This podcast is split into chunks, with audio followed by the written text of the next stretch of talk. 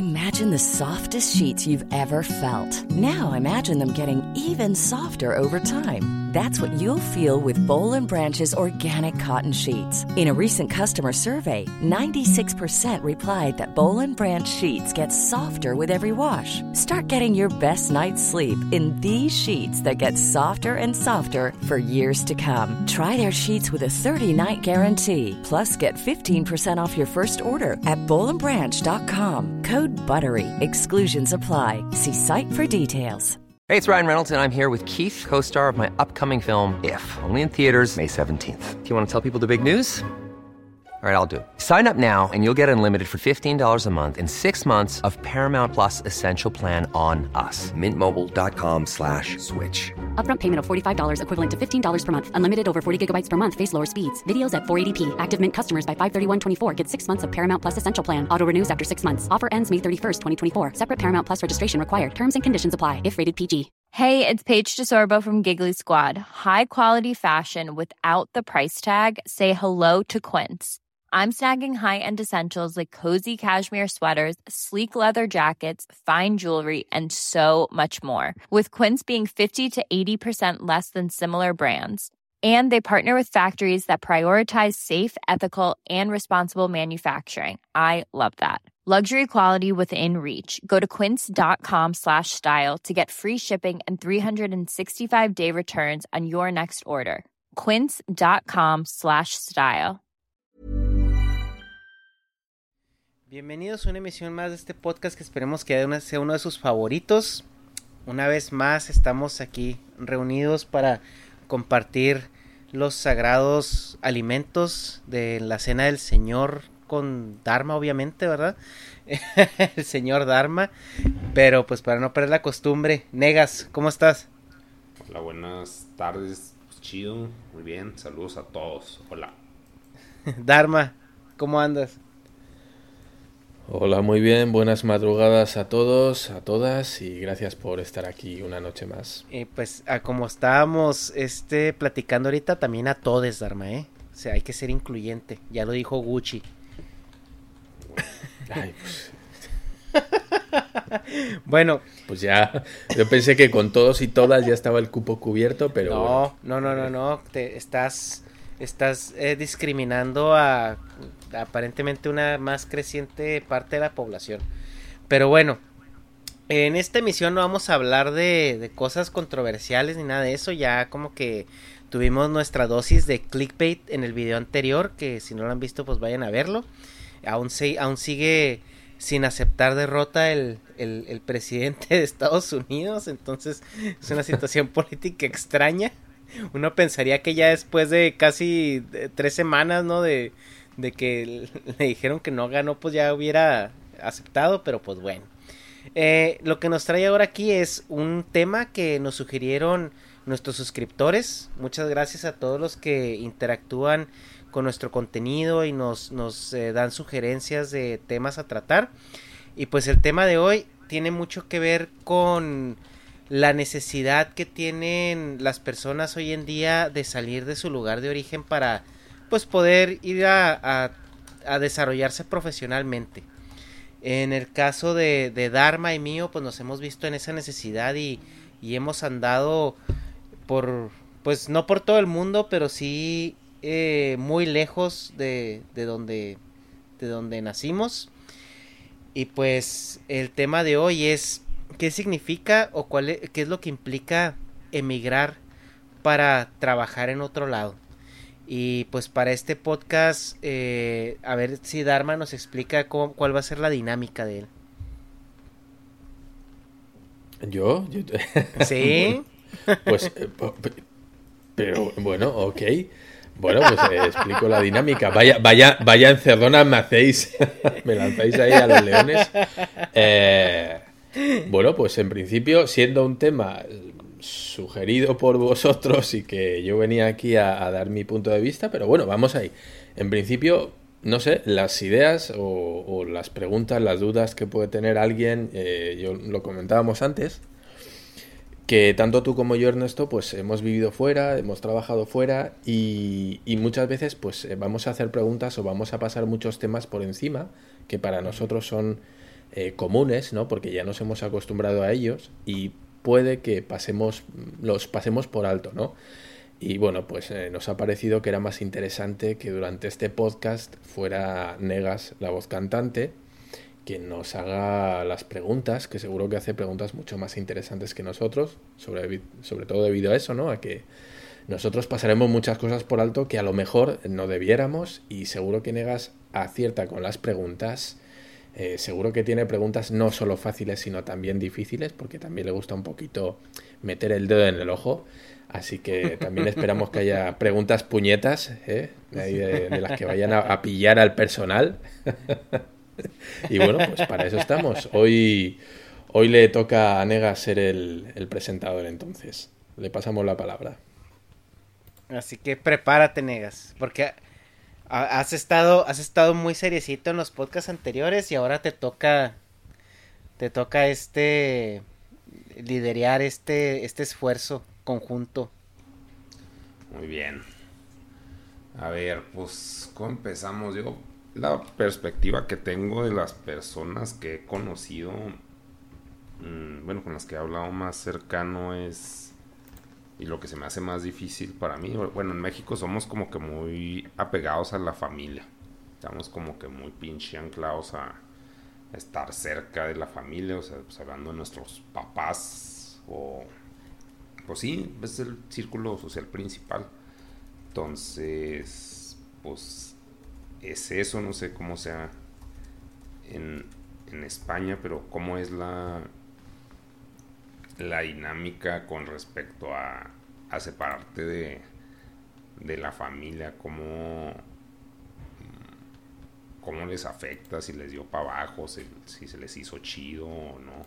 Bueno, también debemos considerar que ustedes se cambiaron de país, porque, o sea, pues yo me he ido de la casa, pues estaba en Chihuahua y me pasé al DF y pues sí, un chorro de tiempo allá y en mi estadía allá, pues sí, yo ni, ni hablaba para comunicarme cómo estaba, porque pues estaba pues, como que en mi periodo independiente, se puede decir, no porque tuviera resentimiento ni nada, simplemente pues estaba a gusto y pues, se me olvidaba hablar acá la familia, pero ustedes como... Vamos a empezar por eso nomás, lo de la, la familia estando en otro país, como que tanto lo resintieron. Pues el que quiera empezar, no sé, Dharma. Venga, empiezo yo. Vale, pues en mi caso fue bastante sencillo. yo creo que tiene que ver el que yo me saliera con la idea de ir una temporada indeterminada. Es decir, eh, perdona, indeterminada, no, determinada. Eh, yo cuando salí pues para Japón, la idea era estar eh, un periodo de seis meses, con lo cual nunca tienes realmente la sensación de que, bueno, pues voy a estar fuera años, ¿no? Sino que se va dando poco a poco. En ese aspecto, a mí no me costó separarme de, mi familia precisamente porque, bueno, pues en mi mente estaba ese plazo de seis meses que luego al final acabaron siendo, pues prácticamente seis años, pero a mí no, no me costó. Primero por eso y segundo porque, no sé, por mi personalidad soy una persona bastante, bastante solitaria, no sé si, no, desapegada de la familia, pero sí soy una persona en general que necesita poco contacto con las personas eh, para saciarme de ellas, ¿no? Vamos a decir. Yo soy una persona que a lo mejor tiene contacto dos veces al año contigo y no, no echo en falta eso de que, ay, pues ya no me llama o ya necesito verle, sino que necesito muy poco contacto social con las personas, ¿no? Para, para sentir afecto por ellas o sentir desapego. Entonces, a mí la verdad es que no me costó, no me costó y creo que además contribuyó el que fuera un país como Japón, ¿no? En el que estás como embriagado porque bueno, pues es un país muy exótico, muy llamativo y digamos que sobre todo al principio no tienes tiempo para echar de menos las cosas. Estás tan ensimismado en pues en todo eso nuevo que te ofrece, ¿no? Esos estímulos nuevos que la verdad es que hasta pasados pues te puedo decir dos años, uno no empieza a echar de menos un poquito, aunque sea, a la familia, al menos en mi caso. No sé, Ernesto. Pues eh, yo creo que la cuestión familiar es, es muy personal, eh, porque depende cada quien pues de qué tipo de núcleo familiar vengas, ¿no? Lo que sí es cierto, como dice Negas, el latino o el hispano más bien, tiene ese apego a la familia muy arraigado por cuestiones culturales. Eh, venimos de, de una cultura muy, muy conservadora que tiene el núcleo familiar como lo más importante, ¿no? O sea, hablamos de que en México te puedes meter con quien tú quieras, menos con, con, con la mamá de alguien. O sea, porque en cuanto eh, haces eso ya es un trigger, ¿no? Que, que le metes a la persona y eso habla pues de cuán importante está metido eso en la cultura del, hispano. Ahora, en mi caso, pues yo vengo de una familia que es relativamente chiquita en el núcleo familiar y desde muy niño por razones, eh, por circunstancias no familiares, a mí me tocó ser muy independiente. Entonces, en mi caso, al inicio, cuando yo me, vi, me vine a, a, trabajar acá a Estados Unidos, no me pudo eso también por la, la situación eh, sociopolítica en México. O sea, era la época donde el crimen estaba en, en, su pico más alto. Fue en el 2011 que salí y yo lo que quería era, era, salir, o sea, yo quería vivir, o sea, me sentía como que ya no puedes hacer nada. En México no podías salir, no podías socializar, no podías estar tranquilo. Entonces, para mí el salir de, de, de México en ese momento sí fue algo que deseaba mucho para poder yo pues desarrollarme pues de manera personal y profesional. Además, pues la oportunidad laboral que se me dio en ese entonces, pues era algo soñado por cualquier ingeniero. Era pues que tu primer trabajo fuera en Silicon Valley, era pues, era así como que más puedes pedir, ¿no? Sí, y y no me pegó tanto la, la, distancia con mis papás, yo creo en primera pues porque estaba chavo y pues como que si anhelas ese pedo de independencia y como que todo está muy nuevo y es una nueva etapa en todos los aspectos que te, te, des, te distraen mucho el pensamiento. Entonces no te queda mucho, mucho tiempo o recursos como para pensar en extrañar a tu familia o extrañar eh, ciertas cosas, ¿no? Porque pues estás con toda la adrenalina de de que estás viviendo algo nuevo, ¿no? Y en el... En, en mi caso yo lo resentí, pero muchos años después, porque hay un fenómeno que, que yo creo que todos están eh, conscientes de ello, ¿no? Que tú cuando ves a una persona todos los días, no notas cambios inmediatos. O sea, no, no, no te das cuenta, por ejemplo, simplemente cuando tú estás con, con, una persona en la escuela y la ves todos los días, todos los días, no te das cuenta si esa persona bajó de peso o engordó o, o cambios así este en, en, en, su forma de verse, ¿no? Pero cuando estás mucho tiempo lejos de esa persona y después lo vuelves a ver, pues todos esos cambios son muchísimo más obvios. Y a mí lo que me pasó es que ya como como cuatro años ya estando fuera, eh, fui de vacaciones a, visitar a mis papás y los noté ya envejecidos. Ahí fue cuando, cuando me pegó así la realidad bien cabrón. O sea, que dije, no mames, o sea, como que muchas cosas que antes no había pensado, de que pues el tiempo se va, o sea, que, que las personas envejecen, que, que todo esto es temporal. Ahí fue donde me, me cambió la, la mentalidad un poco y es donde ya me hizo como estar un poquito más pendiente, ¿no? Más presente o tratar de, de visitar más seguido eh, eh, de donde soy y todo eso.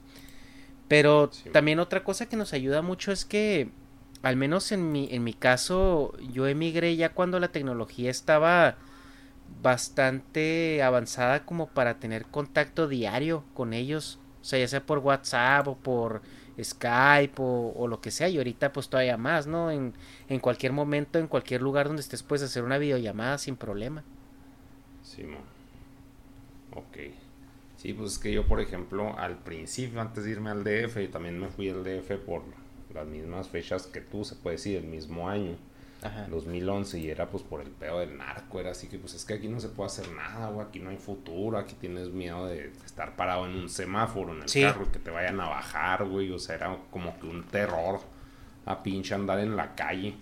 Sí. No como el actual del COVID, que es muy diferente, o sea, porque pues, es miedo al aire, pero ahí era miedo a personas malas, güey, Sí, que te iban a chingar o, o sea, y ese pinche, pues, terror de estar viviendo. Dije, no, pues allá, como que igual el DF lo tenía satanizado por las películas de Hombre en Llamas o Amores Perros, de que, pues, ahí está bien decadente el DF y todos son secuestradores y violadores y, o sea, está para la chingada.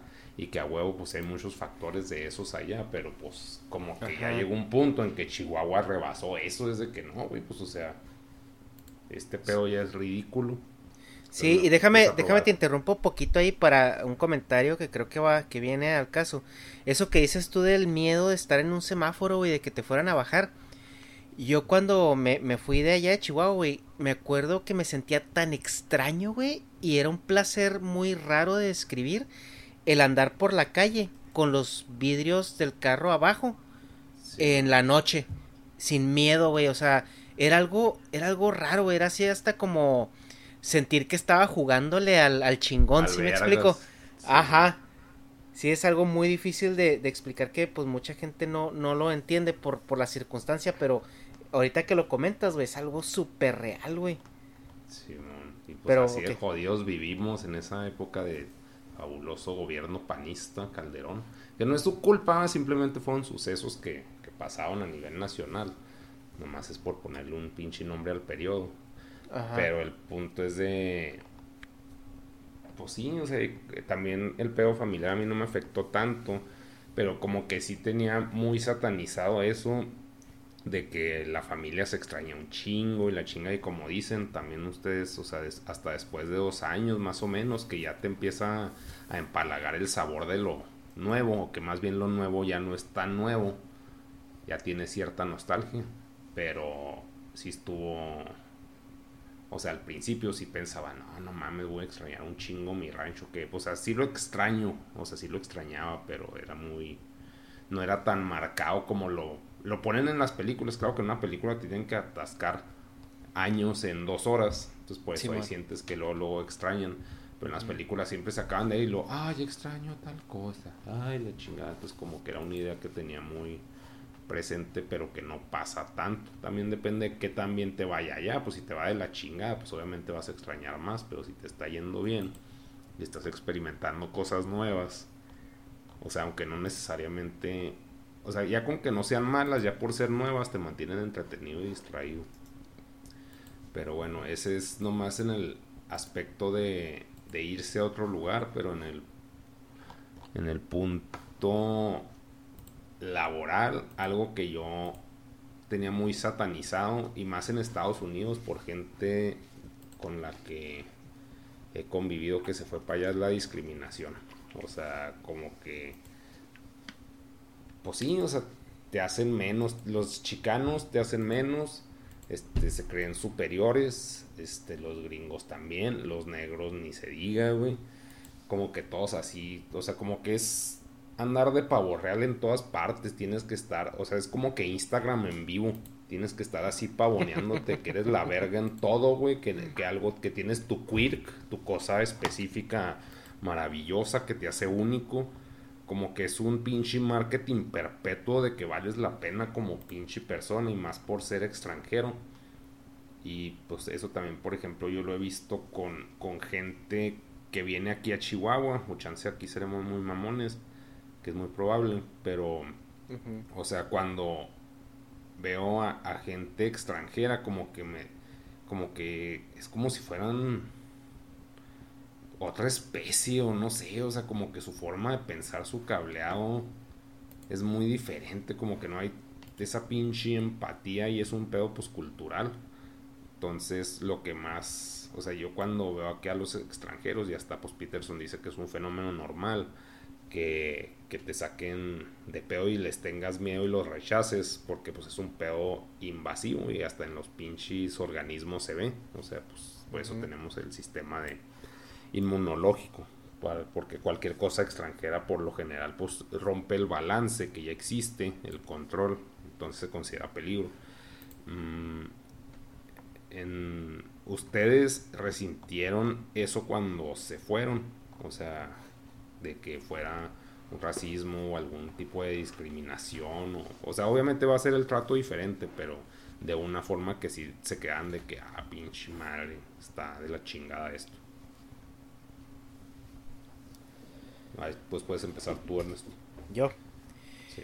Pues es que, mira, Estados Unidos es el, es el país del racismo, ¿no? Eh, y yo creo que ahí Dharma puede, puede después contradecirme porque eh, si alguien es racista son los mismos japoneses. Pero en Estados Unidos es muy complejo, es una sociedad turbo compleja en ese aspecto. Porque sí, o sea, soy, soy mexicano y no me veo como gringo, pero tampoco me veo como el mexicano promedio que, que ellos tienen estereotipado. Pero lo que sí es de que Estados Unidos también es una cultura de mucha meritocracia. Entonces yo personalmente no he sufrido ningún tipo de discriminación así abierta al menos o directa por, por no ser eh, por ser mexicano, ¿no? Y yo creo que hay muchos factores. El primero, pues es que vivo en California. O sea, es una. Es, es una zona que es bastante em, mezclada ya de por sí. También los eh, ambientes en los que yo me desarrollo son ambientes muy demasiado profesionales. O sea, por, por el tipo de trabajo que hago. Eh, no es como que. Eh, porque sí, sí depende mucho el estrato donde te desenvuelvas. pues mi primer trabajo fue en Silicon Valley, güey. O sea, ya o sea, ser gringo es, lo raro, ¿sí me explico? Es, es, es, es una, una mezcla muy, muy, muy impresionante. Es muy difícil ver gente, o sea, lugares donde la gente sea muy homogénea. Eh, y es más fácil de que tengas amigos de, de, cualquier otro lado. Simplemente en mi grupo de trabajo, en mi mismo cubículo, éramos mexicanos, rusos, hindús, había un güero, un filipino, un vietnamita, o sea, era, era muy impresionante esa mezcla. Y ya cuando estuve trabajando en otros lugares, como por ejemplo en Orange County, ahí sí ves gente más güera, porque es una zona eh, más, más este, conservadora.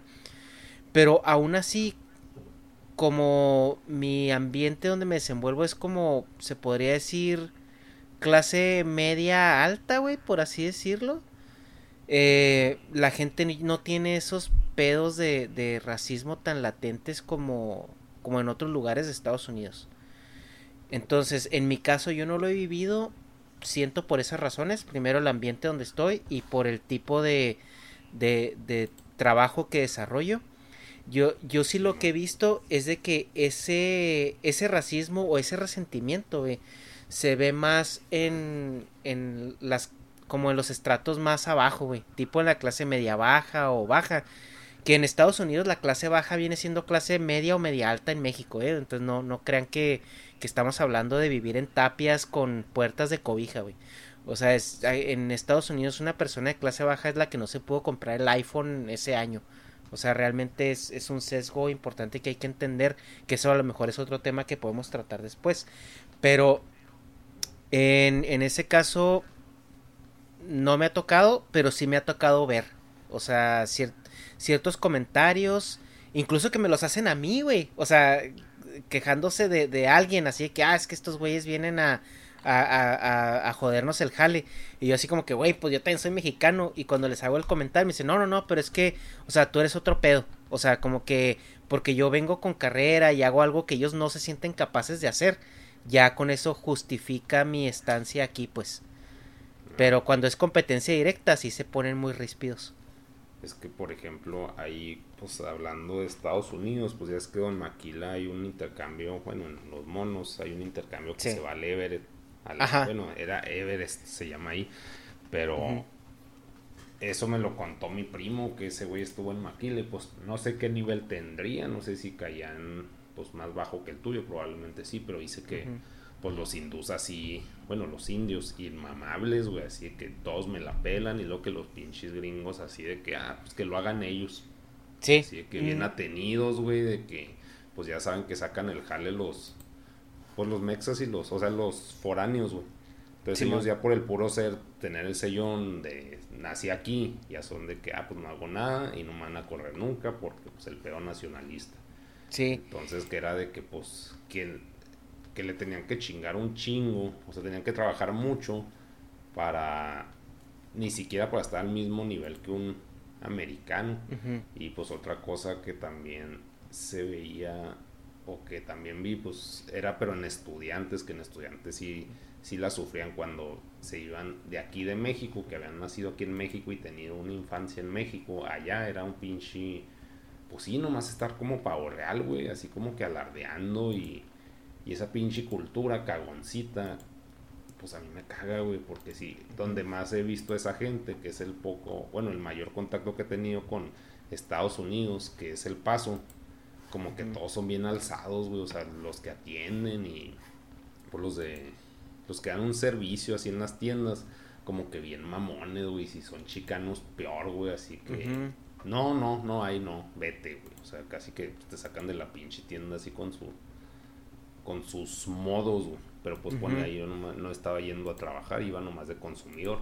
Y no me imagino si voy a trabajar esa pinche misma tienda, pues el fastidio que ha de ser, güey. Si como cliente, que supone que le vas a dar la feria a la pinche al negocio, güey, te tratan culero ahora trabajando ahí, pues se me hacía. Pero no lo viví. Es de puras pinches experiencias y nomás hablando de Estados Unidos. No se Sí. arma allá. Eso, no, déjame para completar algo que comentaste en, en cuanto a los ambientes laborales donde tienen esos programas de intercambio, güey, que son muy rotativos. Sí se da mucho, güey, porque pues los ves como los practicantes, pero, o sea, más que sea un pedo, o sea, de los jefes gringos, más que sea un pedo de pinches inferiores, güey. Es más bien un pedo de que, ah, o sea, viene pues la mano de obra, o sea, viene pues los güeyes que van a sacar las chambitas, pues. Y te ven como practicante, güey, porque pues nomás vas y, haces algo que tienes que hacer y pues te vas a ir eventualmente. Pero lo que sí he visto, güey, también en, precisamente en personas que trabajan ahí, es que cuando les gusta tu trabajo, como que esos güeyes sí están escauteando, güey, bien cabrón. Y si ven a alguien que anda muy vivo, güey, o que sí dicen, ah, este güey trae, trae algo, sí lo conservan, güey, sí, sí se quedan, eh, pues este güey déjenmelo acá. Pero en lo que sí son las peleas, güey, entre, por ejemplo, los indios y, y los mexas y así, sobre todo los indios, güey. Sí se ponen de repente, o sea, cuando hay como un puesto en medio y que ellos saben que el que haga el mejor jale puede tener esa oportunidad, sí se ponen muy cabrones, güey, los hindús, porque, güey, no es lo mismo regresarte a México y que regresarte a India. Entonces así, Mierda, así ya. lo voy a dejar, güey, nomás. Ok. Ok. Pero ahora sí, perdón, Dharma. Ok. Eh, bueno, pues a pesar de que la imagen que tenemos todos de un Estados Unidos eh, muy racista, ¿no? Por la imagen que, que se vende en ocasiones, bueno, pues mi experiencia con Japón, desde luego, yo no sé en Estados Unidos, eh, pero en Japón es terrible, pero no es terrible en el ámbito laboral, sino que es terrible en, en cualquier ámbito, ¿no? Los japoneses y los asiáticos, por extensión, eh, son muy, muy herméticos y son muy herméticos a todos los niveles, no solo en el trabajo. Entonces la sensación que da es que da igual cuántos años tú estés en Japón o tú estés en China, eh, que siempre vas a ser un extranjero.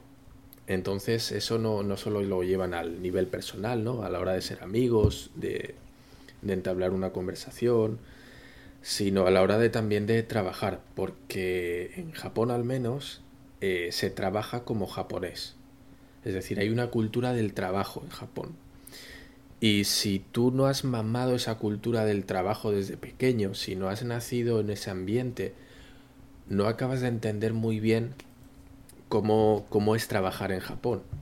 Y no solo no entiendes muy bien, sino que además ellos lo saben, como que lo huelen.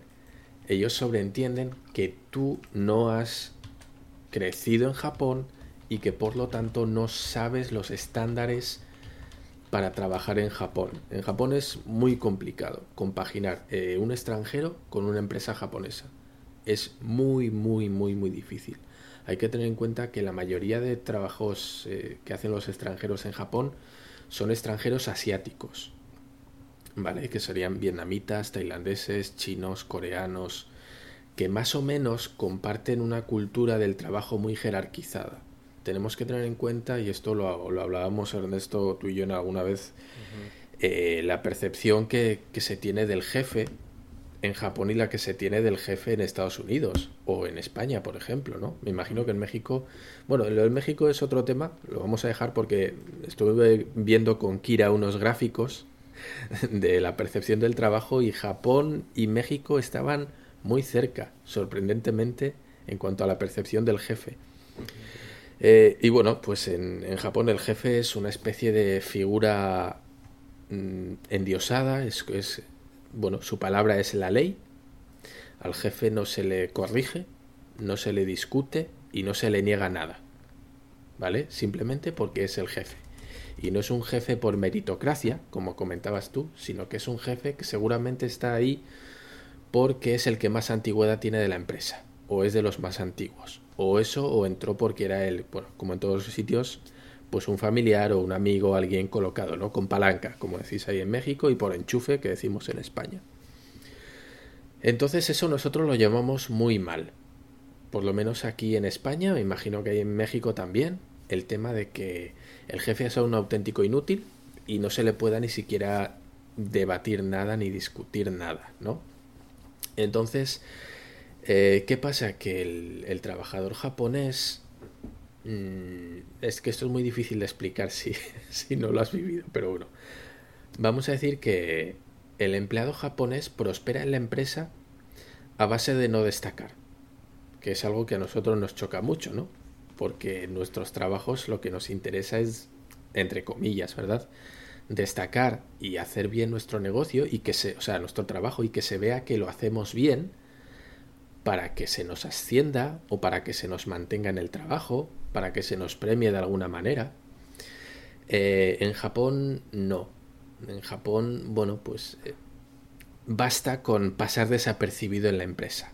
Vamos a decir que con que no la líes, con que no la cagues, con eso, bueno, pues ya, ya estás muy bien. ¿Por qué? Porque en Japón se premia mucho la antigüedad.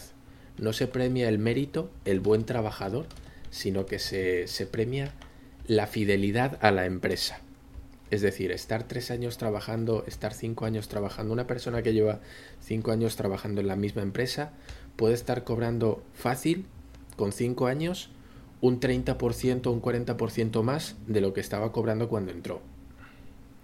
¿Vale? Entonces la gente, el trabajador japonés, se esfuerza mucho en aguantar, aguantar, aguantar la presión, que esto hay que decirlo también, las presiones en las empresas japonesas son muy altas, ¿vale? Las maneras en las que se trata al empleado no es de la mejor, porque al final el trabajador es una especie de, usar y tirar de la empresa, es una especie de mano de obra y ya está, no es una persona. Entonces, bueno, pues mm, en Japón en empresas se prospera así, a base de aguantar y de no llamar la atención. Y de repente, en 10 años ya estás cobrando pues el doble de lo que estabas cobrando cuando entraste, ¿no? Eh, ¿Qué tiene que ver esto con la discriminación? Bueno, pues eh, tiene que ver porque nosotros siempre vamos a destacar. El extranjero viene con otra mentalidad de trabajo, que es una mentalidad de destacar, de hacerte notar, de que vean lo bien que trabajas o lo mucho que trabajas. O quieres ir a donde el jefe, a donde el encargado y decirle, oye, mira, tengo una nueva idea, ¿por qué no hacemos esto? ¿Por qué no probamos lo otro? ¿No? Algo que para nosotros es aportar a la empresa, ser proactivo, porque a nosotros nos enseñan que ser proactivo en tu trabajo es algo bueno. De hecho, si ves a las entrevistas de trabajo o las ofertas de trabajo, pues suele ser uno de los requisitos, ¿no? Una persona proactiva. No que sea alguien que esté esperando que le manden, sino que de, de motu propio, ¿no? Eh, le, le, salga el trabajar y el hacer cosas por la empresa. Esto en Japón no funciona así. Y alguien que está dando la nota Vamos a decir, alguien que está llamando la atención con, oye, tengo una idea nueva, oye, ¿y por qué no cambiamos esto y no sería mejor? Lo que estás haciendo es ponerte, bueno, pues una, una diana en la espalda, ¿no? Estás destacando, estás llamando la atención. Y eso no está bien visto en una empresa japonesa. Entonces, es complicado. Es complicado porque primero ven que no trabajas como japonés. Y eso ya les pone sobre alarma, ¿no? ¿Eso qué quiere decir? Que como no estás trabajando japonés como japonés, nunca te van a dar las opciones que le van a dar a un japonés. Y esto pasa también con las mujeres japonesas en Japón. Tienen el famoso techo de cristal, que le llaman aquí, ¿no? Eso de que las mujeres nunca van a poder avanzar a altos puestos y bla, bla, bla. Eso que dicen que hay aquí, en Europa y en Estados Unidos y tal. Bueno, pues eso en Japón es de verdad, pero no solo con las mujeres, sino con los extranjeros un extranjero nunca va a ser capaz de acceder más allá de X posiciones en el trabajo. Simplemente por no ser japonés. Aunque seas muy bueno en lo que haces, siempre vas a ser eh, un empleado hasta cierto nivel. ¿Eso es bueno? ¿Es malo? Bueno, pues es como es.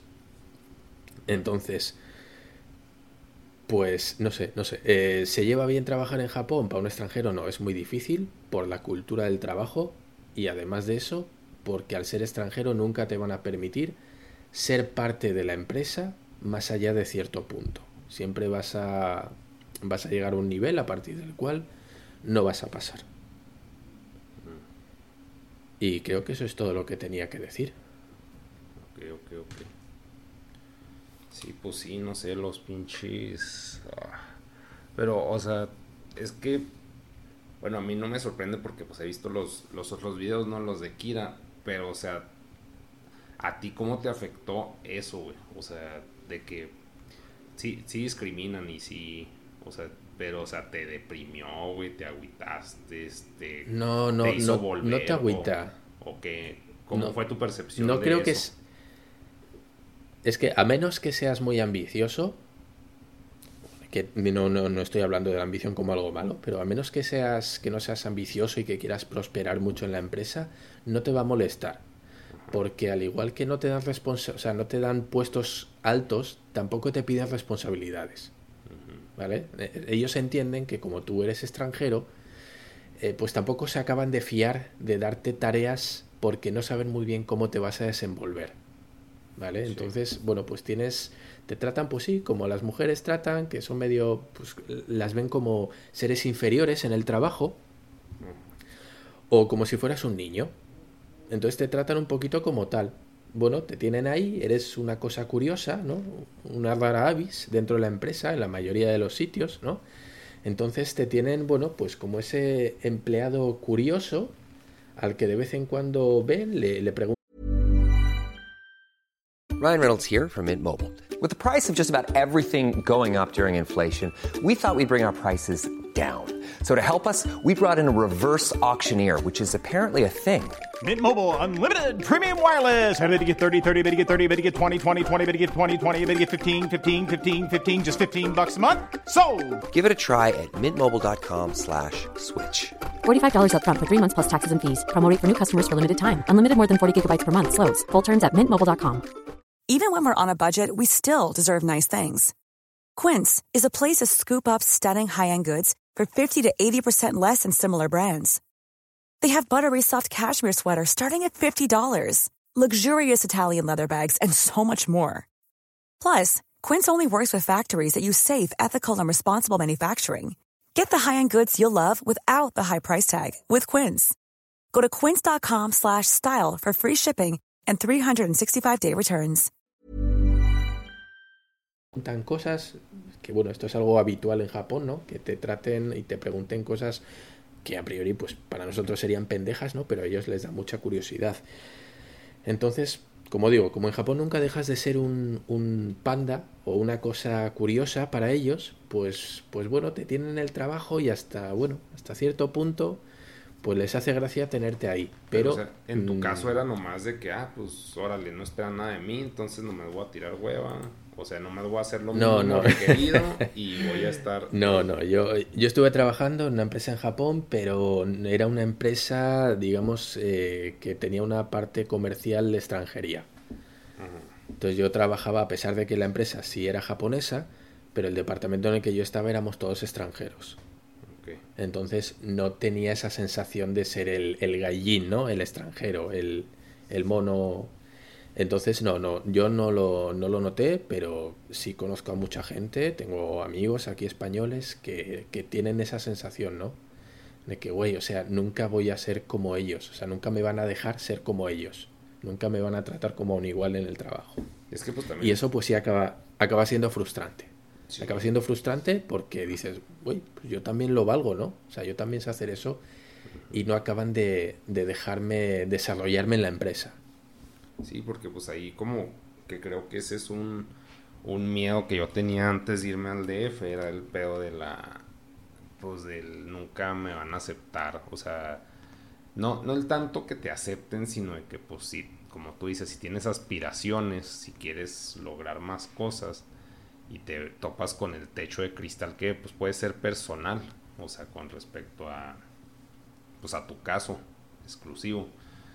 Pero pues si no no hay como que mucha aspiración, pues no es para nada frustrante, pero o sea, también al mismo tiempo que que mi primo pues que que describía la situación con los indios, al mismo tiempo respetaba mucho o admiraba a un, a un compañero suyo que se fue a, a estudiar a pues una empresa europea, no sé cuál.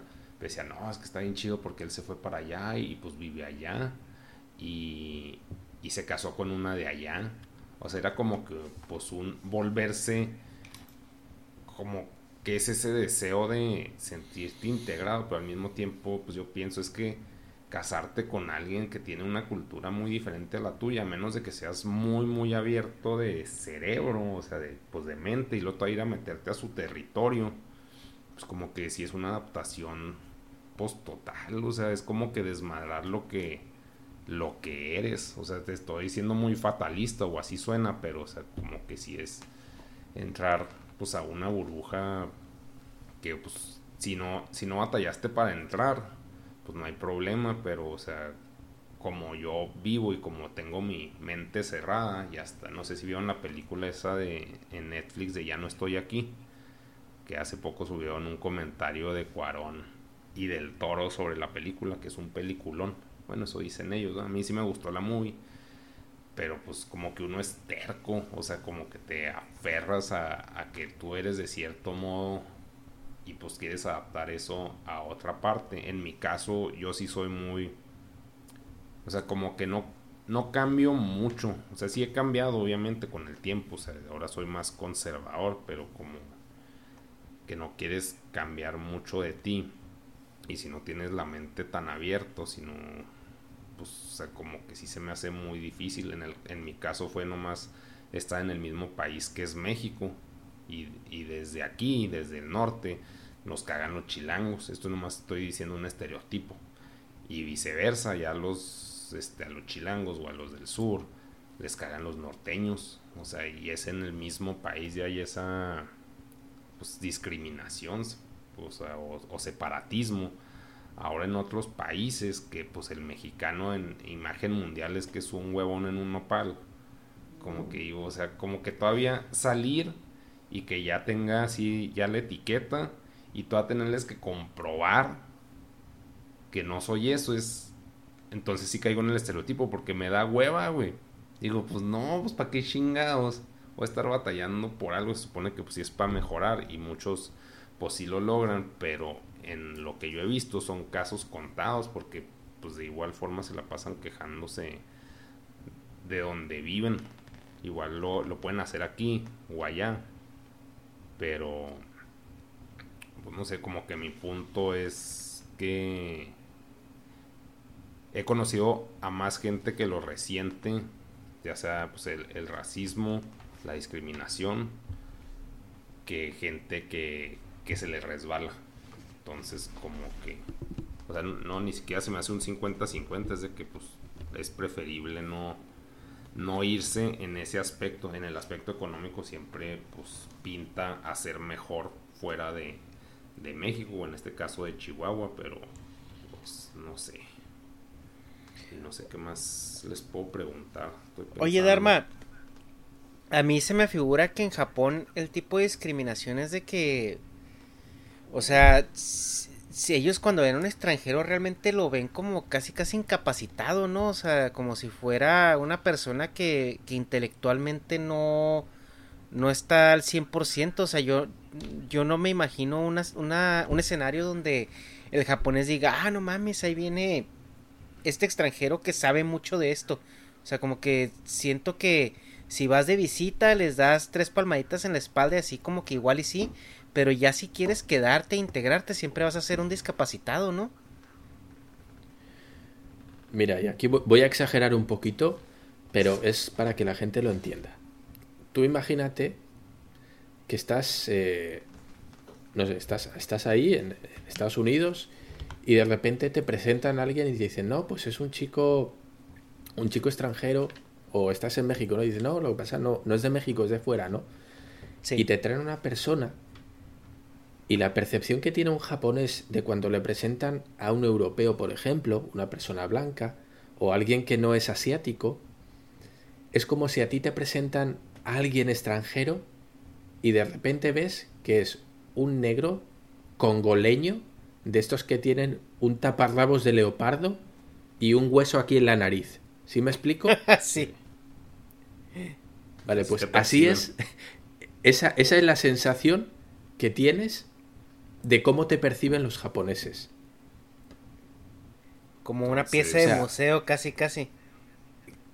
Es- si te ven algo tan exótico, no, no están pensando, güey, pues este, este, este güey pues viene también de, de- de una zona X, de un país X y nada tiene que ver con Japón, pero pues es un igual, ¿no?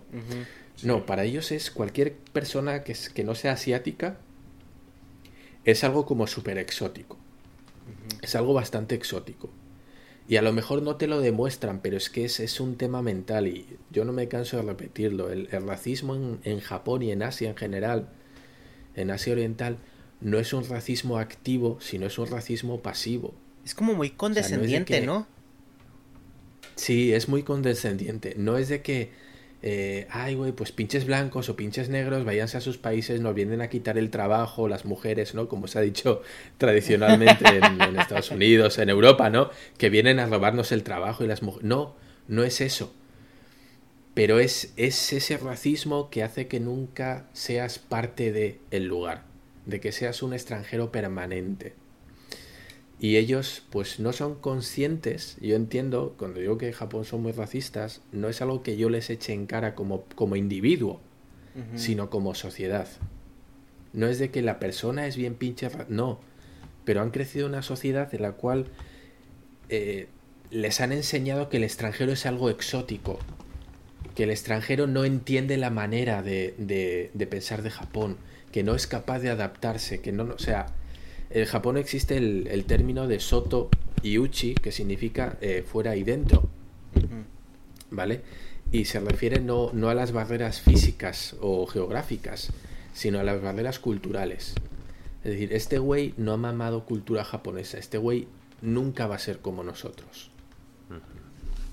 ¿Y eso qué hace? Eso hace que, yendo desde esa premisa, partiendo desde esa base, ni siquiera van a hacer el intento de que te integres. Y ese es el problema. O sea, tú nunca vas a ser capaz, por mucho que quieras, de demostrarle que sí entiendes su cultura, que sí entiendes su idioma y que sí entiendes su manera de trabajar. Porque a- llegará un punto que año tras año pues vas a acabar entendiendo y asimilando de un país en el, en el que vives, ¿no? Que no es el tuyo. Pero ellos nunca van a aceptar que tú entiendas su idiosincrasia. Sí. No les va a entrar en la cabeza.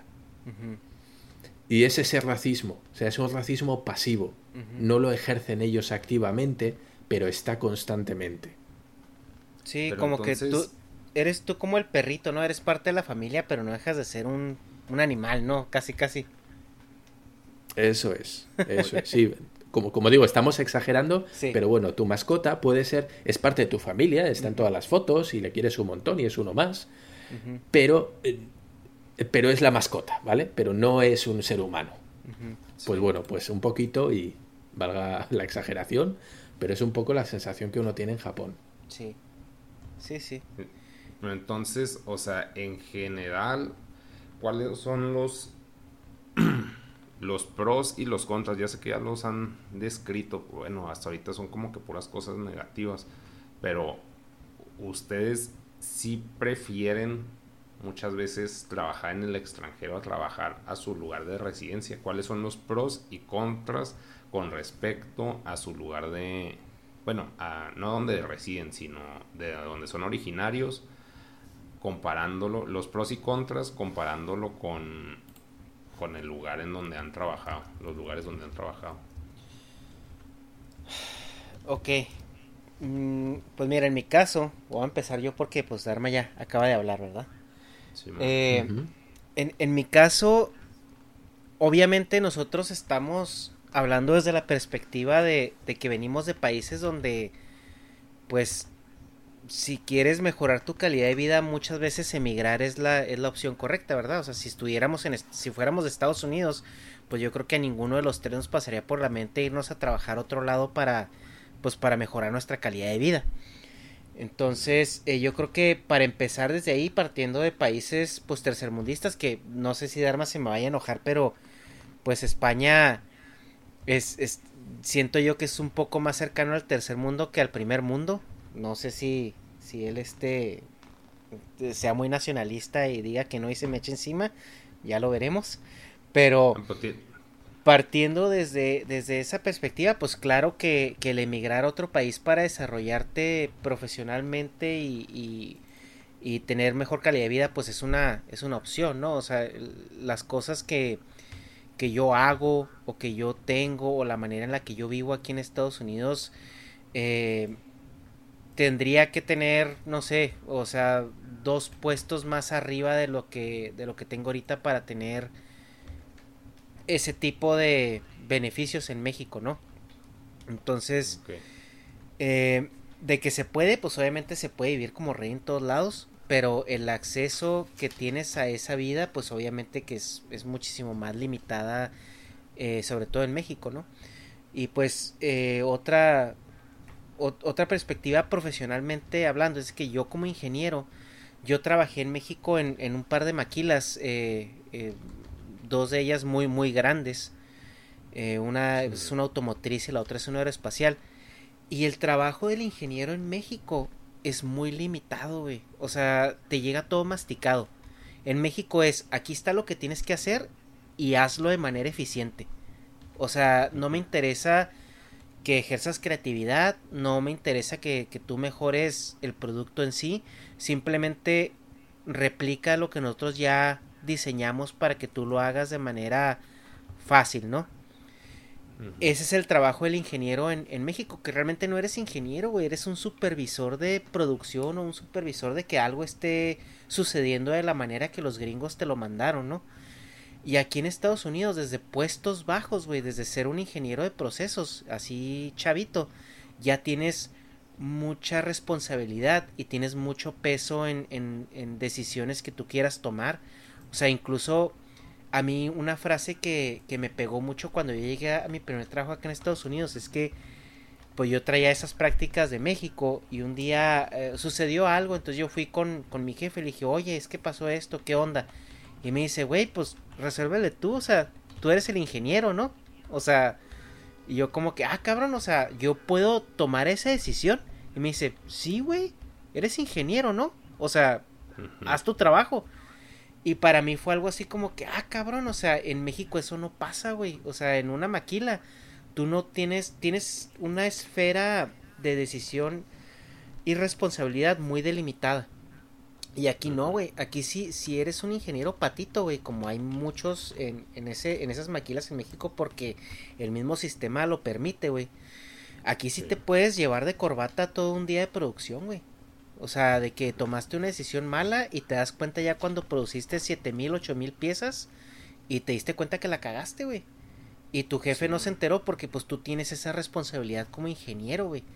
Entonces, profesionalmente, a mí se me hace muy chingón, güey, tener esa responsabilidad y esa capacidad de decisión porque te ayuda a ejercer tus fortalezas eh, también profesionales. Entonces, como desarrollo profesional, güey, eh, yo no entendía por qué muchas empresas cuando veían que tenías experiencia en Estados Unidos, en México, luego luego te jalaban, güey, y te contrataban.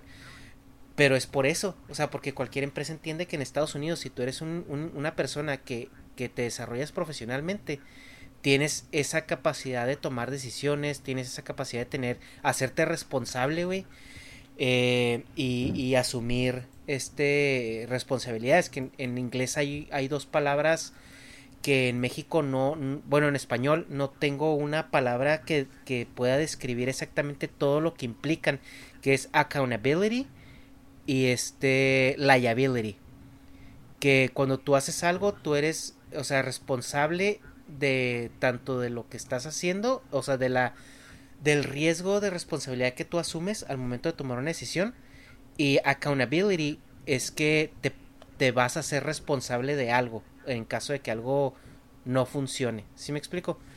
Entonces, en, en, en, en, inglés esas dos palabras como que engloban un significado muy preciso, pero en español es difícil de traducirlas. Pero esas dos características, como profesional, en Estados Unidos las desarrollas y, y te hacen ser siempre un, un mejor profesionista.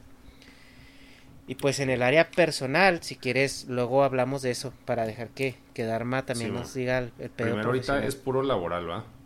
¿Perdón? Ahorita fue puro laboral. Sí, yo, yo me, me, quise enfocar en lo profesional porque creo que sí, en, al menos aquí en Estados Unidos sí es, es una parte muy importante. Sí, ok. Ok, bueno, pues en Japón, ya creo que he indicado un poquito antes, ¿no? Como es el, el japonés, el trabajador japonés medio o el perfil del trabajador. Entonces, ¿qué tiene de bueno y de malo? ¿Y cuáles son las diferencias respecto a España, por ejemplo? Bueno, pues que se aprecia mucho en Japón la puntualidad. Eso es algo, la puntualidad y la seriedad en el trabajo. Y cuando digo seriedad no me refiero a, ser súper profesional, sino a, a mantenerte en tu sitio. Aquí nosotros somos muy protestones, ¿vale? Al igual que el jefe, bueno, pues en Japón es, el señor supremo, en España tendemos a, no voy a decir a ningunearlo, pero aquí lo tratamos como uno más, ¿vale? Sigue siendo el jefe y eh, pues existe esa distancia, ¿no? Ese respeto de lo que el jefe diga, pues hay que cumplirlo, pero no nos cuesta tanto poner en entredicho sus órdenes o su palabra. ¿Vale? Entendemos que el jefe es un ser humano, al igual que nosotros, y se puede equivocar. También entra en conflicto el ego personal de cada uno, lo cual muchas veces va a chocar y va a crear muchos conflictos. Si hay una persona con mucho ego o muy con muchas ínfulas de querer prosperar en la empresa, seguramente ponga en entredicho al jefe constantemente, eh, le contradiga, le diga no me parece buena idea y por qué no hacemos mejor esto, quiera intervenir a lo mejor demasiado en las decisiones de la empresa. Y eso pues a veces puede llegar a ser incómodo, ¿no? Porque una, bueno, puede pasar que uno no sepa cuál es su lugar en la empresa. Y eso puede llegar a ser molesto. Creo que a nadie le molesta más que haya, bueno, pues un novato, no alguien que acaba de entrar en la empresa y se cree que sabe todo y que tiene las mejores ideas y, y déjame a mí que yo sé, ¿no? Creo que es bastante irritante para cualquier encargado o jefe que le toque el empleado listillo. Entonces, eh, en Japón eso lo tienen muy claro. El jefe es el jefe, para lo bueno y para lo malo. Y tú como empleado, tú tienes tu lugar. Y no se te ocurra desempeñar cualquier tarea que esté fuera de tu puesto de trabajo. ¿Vale? Por favor. Otra de esas cosas es, es, es la puntualidad. Eh, tú puedes ser un, un inútil en tu trabajo, dedicarte a hacer fotocopias todo el día, o sea, ser cero productivo, ¿vale? Eh, y aún así ser buen empleado. ¿Por qué? Porque tu trabajo eh, no solo es sacar fotocopias, sino que parte de tu trabajo es llegar bien peinado, bien aseado y llegar a la hora. Si tú cumples unos protocolos y unos estándares de, de calidad para con la empresa, eso es ser un buen empleado no que seas productivo, no que tengas buenas ideas, no que hagas mejorar, crecer a la empresa, no. Que sigas manteniendo los estándares de la empresa. Eso es lo importante. Tú cumple con lo que se te ha dicho. Y si tu horario es entrar a las 8, entras a las 8 menos 5. ¿Vale? Y eso es algo que en España y creo que en México también, pues nos lo tomamos como, como una directriz. ¿Vale? Eso de entrar a las 8 o a las 9 Parece que a veces nos dicen si puedes o si te viene bien, ¿no? Oye, procura estar aquí a las nueve, no. Yo empiezo a trabajar a las nueve y a las nueve menos cinco tengo que estar ya cambiándome la ropa o poniéndome, eh, no sé, preparándome, encendiendo el ordenador, la computadora, lo que sea para trabajar. ¿Vale? Y aquí en España y en México, pues como que no se lleva mucho, ¿no? Y a mí es algo que me, me costaba mucho aceptarlo después de estar trabajando en Japón, con esos horarios no estrictos, sino horarios como deben ser.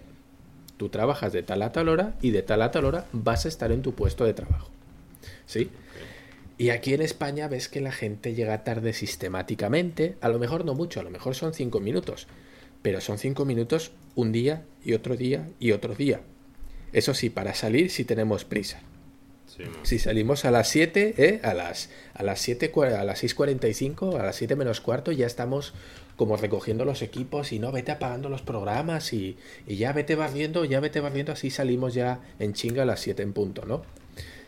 Eh, entonces, eso es algo que yo creo que, que tenemos que aprender. Eh, al final se trata de un concepto que es muy sencillo, que es disciplina en el trabajo. Disciplina.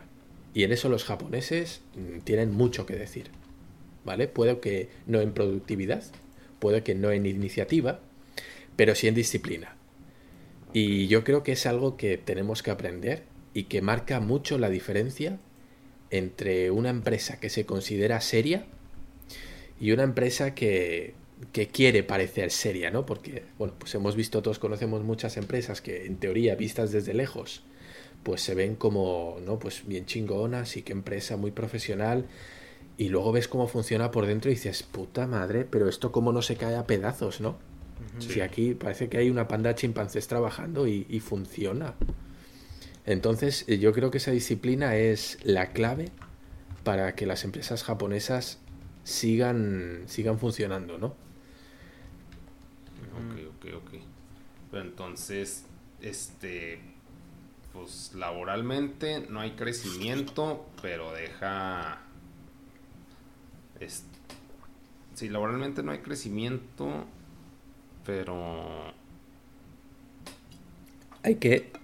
Hacerlo hay que decir también que este tipo de empresas funcionan con esas esas mecánicas porque están en Japón.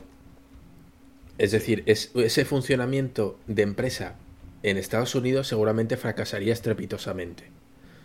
Porque tendrías eh, trabajadores muy obedientes, muy disciplinados, pero con cero iniciativa.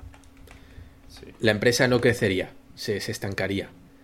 Pasa que Japón no gusta de progresar mucho, no gusta de progresar demasiado, no gusta de hacer muchos cambios, eso ya lo hemos visto. Son muy muy conservadores en todo y en todo en todos los sentidos. Entonces, eh, las empresas japonesas no necesitan estar innovando constantemente, no necesitan demostrar que son mm, punteras o que son súper dinámicas, sino que tienen que demostrar que son muy tradicionales. En Japón gusta mucho lo tradicional. Entonces, no sé, por ejemplo, el tema de los lunch, de los ventos, estas comidas preparadas, ¿no? En un, en un pack, un set de comida, ¿no? Digamos, el, el menú de la hamburguesería, pero a la japonesa. Bueno, pues a lo mejor las empresas que se dedican a esto, su, su proyecto más pionero del año puede ser sacar dos, dos menús nuevos, dos lanches, en el que se ha sustituido la hamburguesa por un trozo de pescado de salmón, ¿no? O sea, se ha cambiado el topping que lleva el arroz, que en vez de ser, no sé, carne picada, pues ahora van a ser unos pescaditos. O sea, hablamos de ese nivel de, cambios aceptados en una empresa. Entonces, bueno, pues entendemos que a pesar del estatismo que se pide a los trabajadores y que se le pide a la empresa, pues no, no menoscaba ¿no? Eh, las ganancias y no menoscaba el prestigio de la empresa. Ok, ok. Pero personalmente, entonces, ¿sí te gustó trabajar allá o no? Eh, no. No. Eh, no, espera, no. Y yo tengo que decir, yo estaba en un departamento de extranjería. Estuve trabajando en una empresa de, traducción. Entonces, claro, el departamento, todo el departamento, vamos a decir que eh, la parte japonesa se dedicaba a la burocracia, ¿vale? Pero todo lo que era el funcionamiento de la empresa, prácticamente lo hacían los extranjeros. Todos. O sea, te puedo decir que el 95% de la plantilla en la que yo estaba eran extranjeros. Entonces, claro, era trabajar en una empresa japonesa, pero teniendo jefes encargados, supervisores y compañeros extranjeros. Con lo cual, vamos a decir que entendíamos otra manera de trabajar, manejábamos otros códigos de trabajo que no eran los japoneses. Pero todos los que yo conozco que han trabajado en empresas japonesas estaban hartos, terminan quemadísimos. Mm. Sí, más un ambiente que te atrapa mucho y es muy desgastante, ¿no? También por la inflexibilidad que tiene. Sí, sí, claro. Porque te piden que vayas a tu puesto de trabajo y hagas lo mismo de siempre el resto de tu vida. Y yo sé que muchos dirán, ay, güey, pues yo también. Pero, pero no, de verdad, da, da, la sensación de que te dicen, mira, tú vas a este despacho, te sientas y ya está, no preguntes, no hables y no molestes. Entonces dices, guay, o sea, pues ni, ni tampoco puedo conversar con, con, compañeros, porque olvídate de tener compañeros y conversar con ellos en una empresa japonesa. Sí, que en el caso, por ejemplo, de Japón, y era un, era un punto que, que, me, que también quería tratar, es, por ejemplo, cómo suples tus necesidades afectivas personales, ¿no? Porque, por ejemplo, en Estados Unidos, por lo mismo que hay mucha variedad, yo tengo muy buenos amigos aquí que son de origen latino o incluso americano. Eh, tengo incluso amigos que son de mi misma ciudad y son de mis mejores amigos y, y, los conocí también aquí. Y fíjate, o sea, éramos de Chihuahua y, y, siempre íbamos como que ya platicando, pues Chihuahua es un rancho, ¿no? Y siempre habíamos estado como en, en mucho riesgo de habernos topado, ¿no? En cualquier lado. Y nos vinimos a conocer acá. Entonces, eh, acá como que siento que es más fácil suplir esas necesidades afectivas donde ya mis amigos se vuelven casi como tu familia. Y... Pero en Japón, ¿cómo... ¿Cómo manejas eso? Bueno, pues en, es muy sencillo. En, ja eh, en eh, Japón. Dime, dime. No, en tu caso, pues ya todos sabemos que te conseguiste un amigo afín a ti, ¿no? O sea, Kira. Pero pues. sí, al final lo que, lo que acaba pasando en la mayoría de los casos, por no decir en el 100%, es que uno acaba teniendo una isla de amigos extranjeros, ¿no? Eh, mm. Uno se cansa de, de intentar tener amigos japoneses a la manera europea, en mi caso, por ejemplo, a la manera occidental, vamos a decir, ¿no? Porque el concepto de amistad y el cómo se manejan los códigos de amistad en Japón y en Occidente son muy diferentes. Mm. Entonces, pues digamos que antes ponías el ejemplo de, de, la mascota en la familia, ¿no? Pues me da la sensación de que es como un perro y un gato jugando, que sí pueden jugar, pero no sabes hasta qué punto entienden los dos el juego, ¿sí? O sea, sí. como que sí se llevan, pero que no acaban de hablar el mismo idioma, pues lo mismo en las relaciones sociales. Eh, todos entendemos que comer con alguien o invitarlo a un trago, pues es eh, símbolo de amistad, ¿no?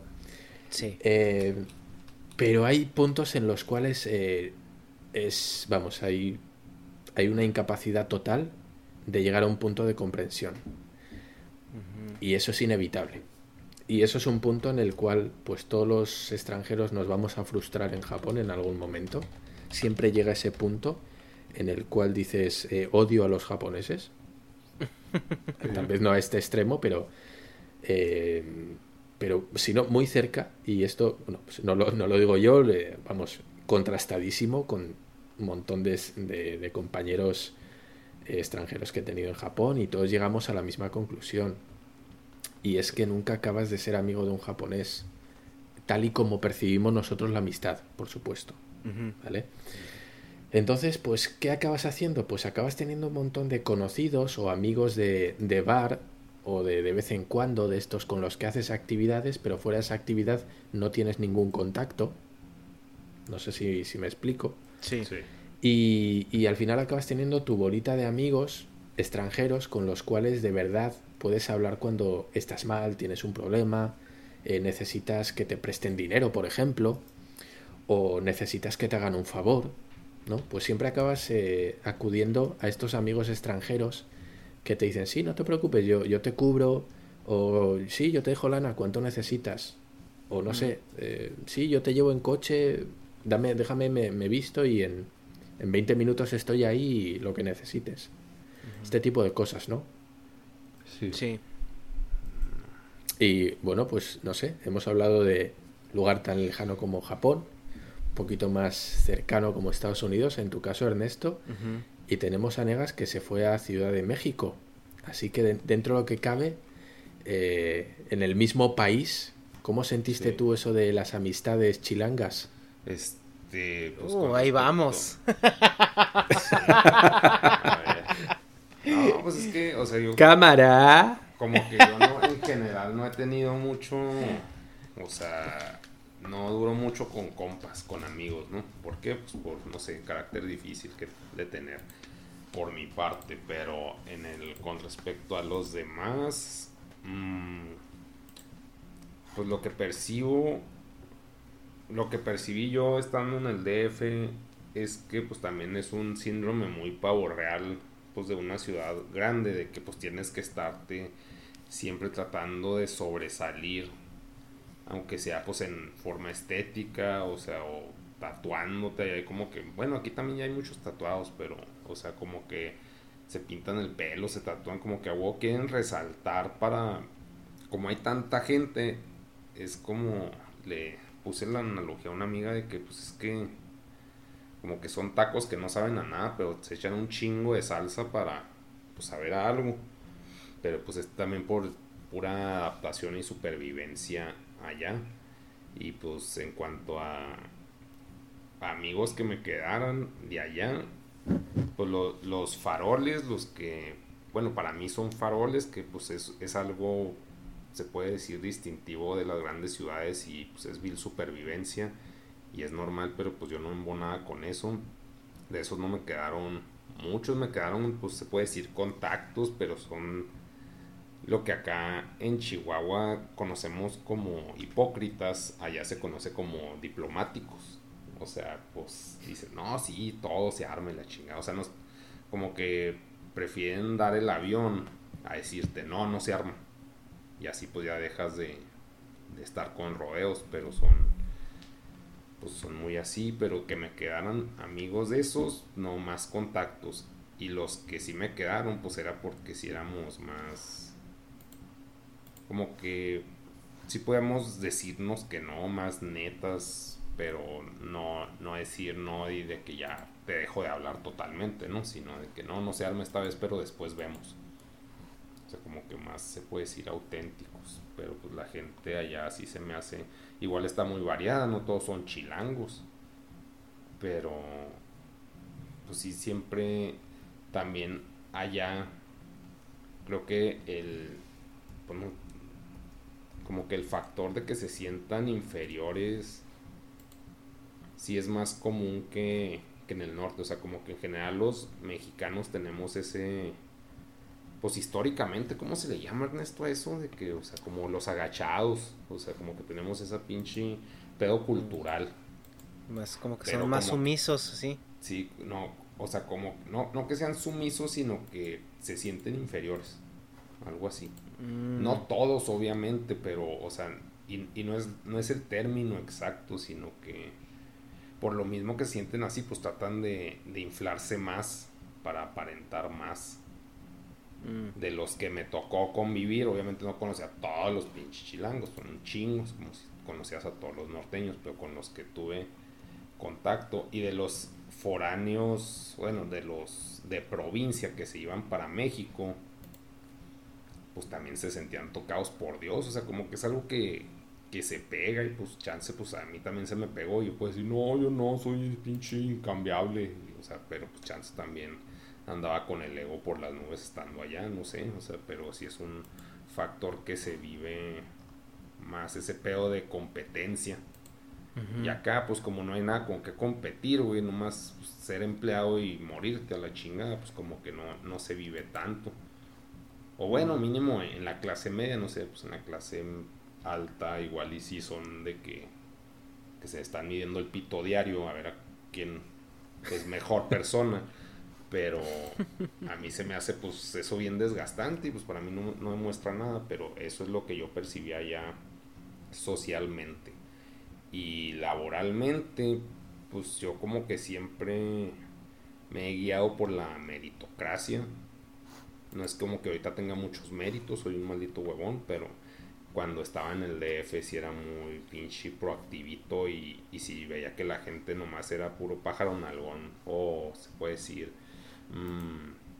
pues que presumían tener cosas o hacer cosas pero en, reali- realidad no hacían nada pues como que lo sacaba a flote luego luego y pues me caían mal porque sí me guiaba mucho por la meritocracia. Y mucha gente que conocía allá, pues era nomás por, pues, por ser diplomáticos o, o, carismáticos, aunque fueran unos inútiles, pues sacaban el jale. O sea, no sacaban el jale, sino sacaban la vida. Y eso a mí me molestaba un chingo, pero pues es chance, pues eso también se puede considerar respetable, porque pues es una es un tipo diferente de trabajo. O sea, yo soy más de meritocracia por, por actos y ejecución de trabajo que por estarle cayendo bien a la gente. Pero eso también tiene su mérito, pero es diferente.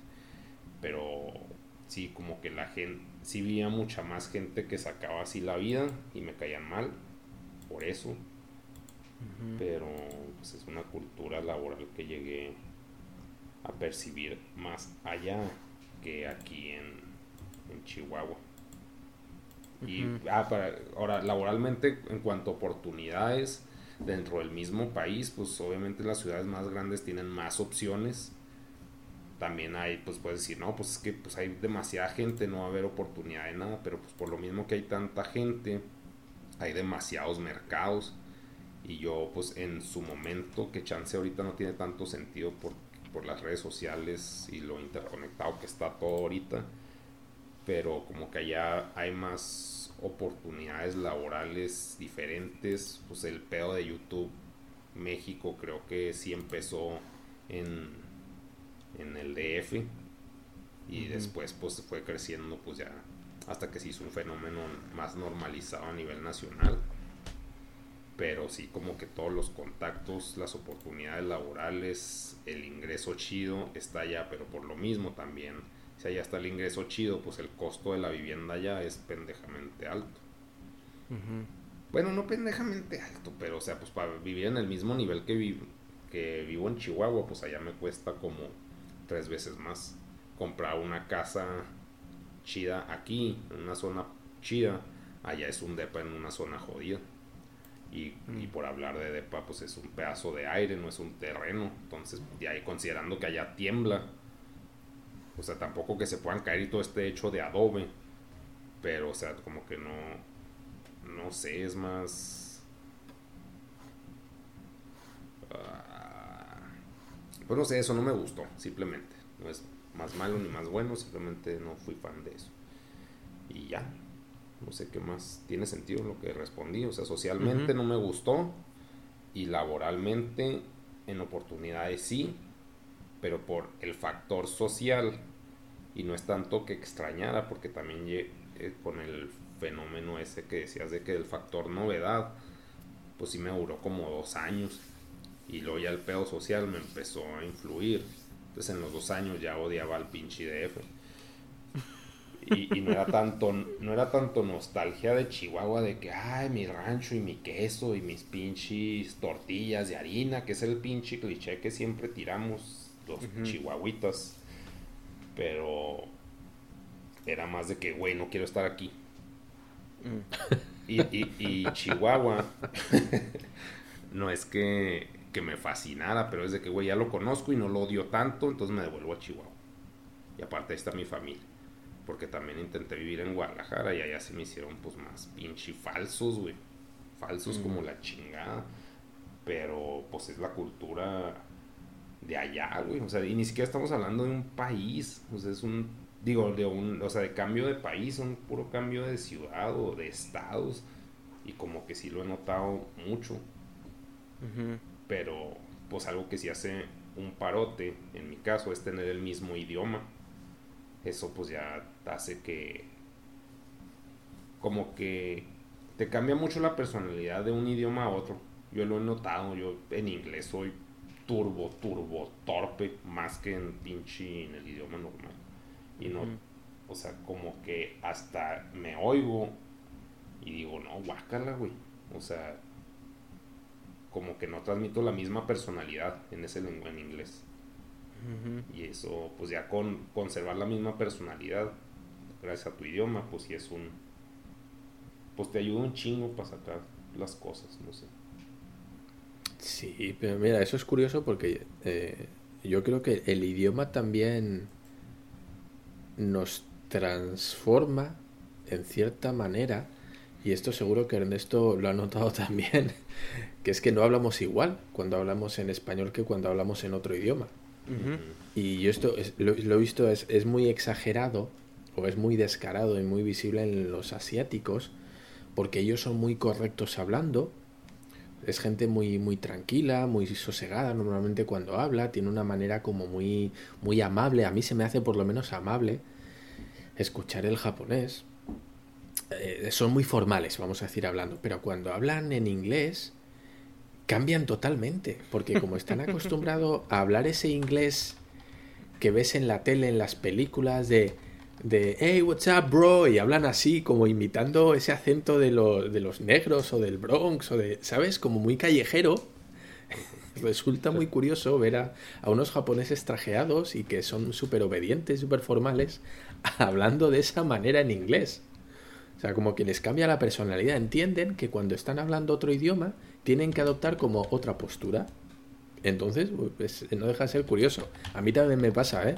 Cuando estoy hablando en japonés, me noto que soy mucho más formal que hablando en español. Y no por la confianza que tengas en el idioma, sino porque hablar en japonés engloba hablar desde cierta posición, vamos a decir.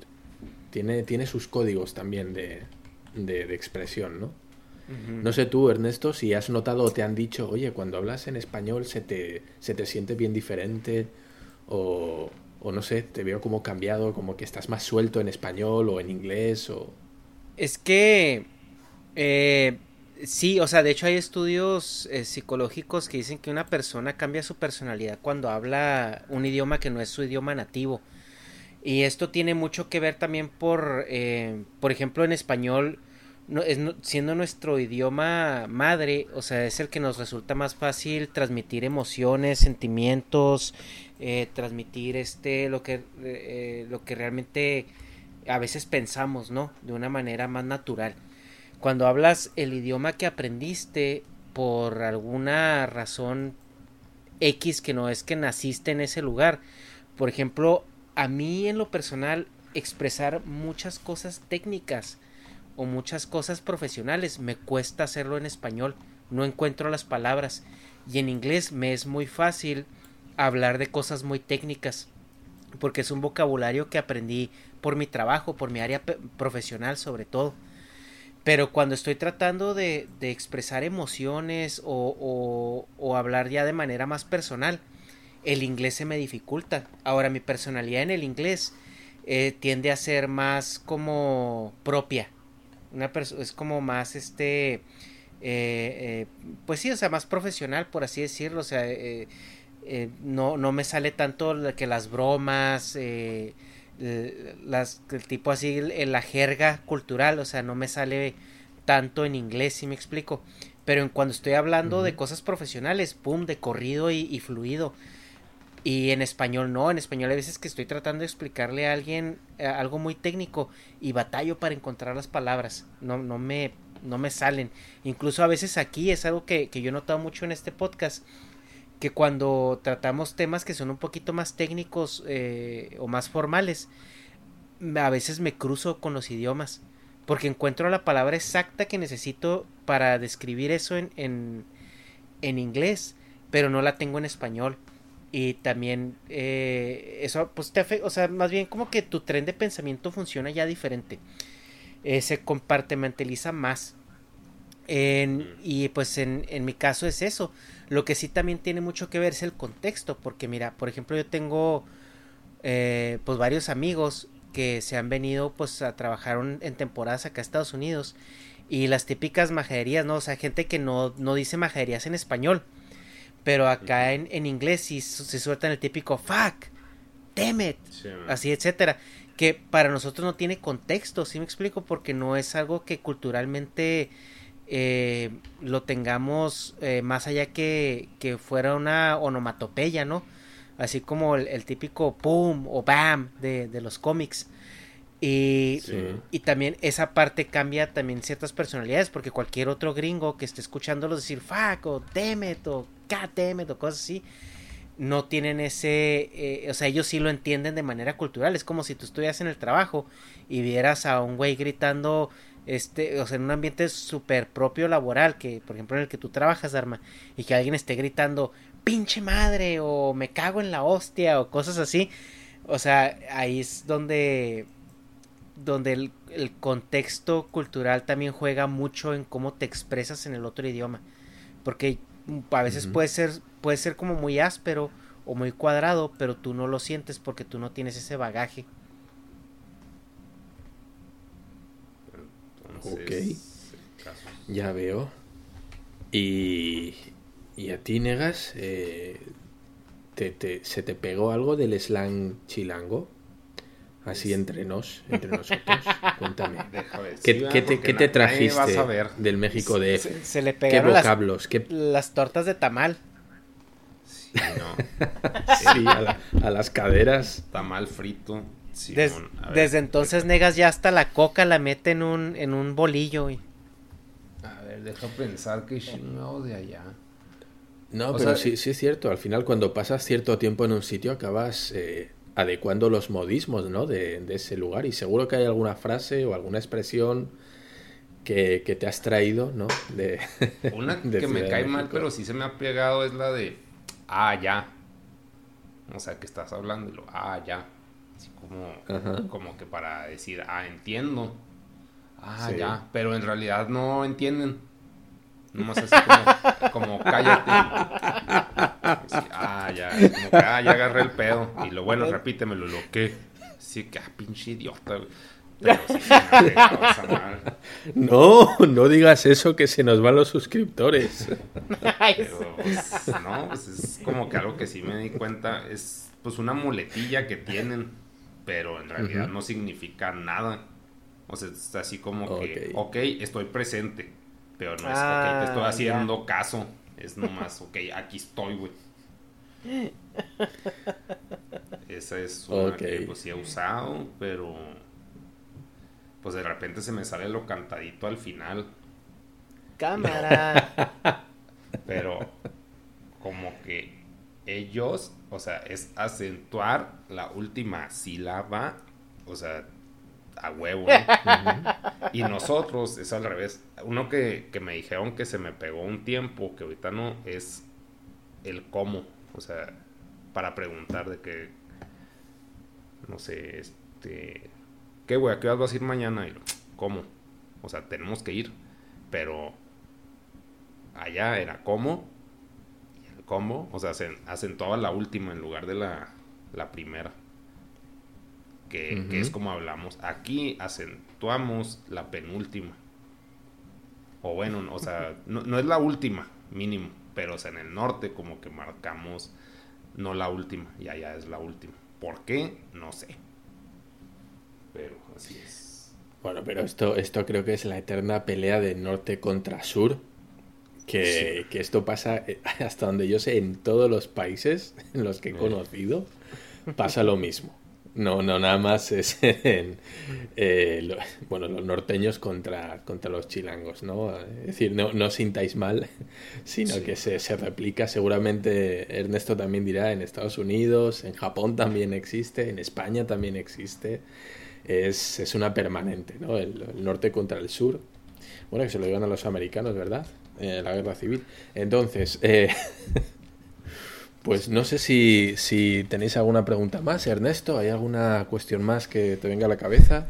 Pues no, realmente eh, yo, yo quisiera pensar que la persona que, que sugirió este tema es porque a lo mejor está con esa inquietud de, de irse al extranjero a buscar eh, oportunidades diferentes, vamos a llamarlas así.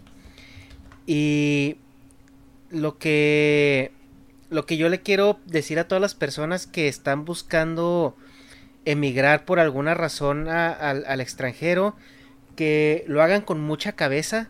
Eh, no es una decisión fácil y obviamente es algo que los va a acompañar, pues por, si no es por el resto de su vida, pues por lo que por lo que duren en, otro lado y estando allá, como dice Dharma, ¿no? Él se fue por seis meses y duró seis años. Entonces uno nunca sabe lo que le puede esperar. O sea, yo cuando menos pensé también ya, ya cumplí mi, mi décimo año acá en Estados Unidos. Bueno, en, un par de meses lo cumplo. Y, y se va, se va muy rápido y es algo que, que influye mucho. Son, son, muchos sacrificios, pero también si lo haces con cabeza puedes tener un, un buen balance en tu vida personal y, profesional, que yo creo que es la motivación principal por la cual la gente busca emigrar. Y, si, si, tienes pensado hacerlo, em, tienes que tener las cosas muy claras. O sea, no lo hagas porque sí. Por ejemplo, en mi caso, eh, yo estudio en ingeniería y, eso afortunadamente me ha ayudado mucho pues a, a, desarrollarme profesionalmente en Estados Unidos de una manera que en México no hubiera podido haberlo hecho o al menos no de la manera tan, tan accesible como acá. Imagine the softest sheets you've ever felt. Now imagine them getting even softer over time. That's what you'll feel with Bowl and Branch's organic cotton sheets. In a recent customer survey, 96% replied that Bowl and Branch sheets get softer with every wash. Start getting your best night's sleep in these sheets that get softer and softer for years to come. Try their sheets with a 30-night guarantee. Plus, get 15% off your first order at bowlandbranch.com. Code BUTTERY. Exclusions apply. See site for details. Hi, I'm Daniel, founder of Pretty Litter. Did you know cats tend to hide symptoms of sickness and pain? I learned this the hard way after losing my cat, Gingy. So I created Pretty Litter, a health monitoring litter that helps detect early signs of illness by changing colors, saving you money and potentially your cat's life. Pretty Litter is veterinarian developed, and it's the easiest way to keep tabs on your fur baby's health right at home. Go to prettylitter.com and use code ACAST for 20% off your first order and a free cat toy. Terms and conditions apply. See site for details. If you're looking for plump lips that last, you need to know about Juvederm lip fillers. With Juvederm Volbella XC and Juvederm Ultra XC, your lip look, whether it's subtle or bold, can last up to one full year with optimal treatment and no additional maintenance. Find a licensed specialist and see if it's right for you at Juvederm.com today. That's J U V E D E R M.com. Add fullness to lips in adults over 21 with Juvederm Volbella XC or Juvederm Ultra XC. Do not use if you have severe allergies or a history of severe allergic reactions, or if you're you're allergic to lidocaine or the proteins used in Juvederm. Tell your doctor if you have a history of scarring or taking medicines that decrease the body's immune response or that can prolong bleeding. Common side effects include injection site redness, swelling, pain, tenderness, firmness, lumps, bumps, bruising, discoloration, or itching. As with all fillers, there's a rare risk of unintentional injection into a blood vessel, which can cause vision abnormalities, blindness, stroke, temporary scabs, or scarring. For full important safety information, visit juvederm.com. Pero también si tu plan es irte a vivir a, Japón o irte a vivir a Europa o, otro tipo de lugares, analiza muy bien tus opciones para que vayas preparado.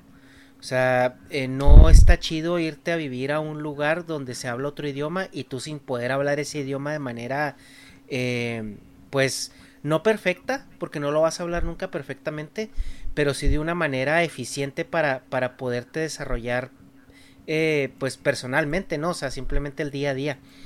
Eh, y ten en cuenta, eh, pues, si vas a ir a un país porque te gusta la cultura o porque crees que vas a encontrar una mejor oportunidad profesional, ten también en cuenta que el que estés mucho tiempo ahí no te va a hacer uno más de ellos.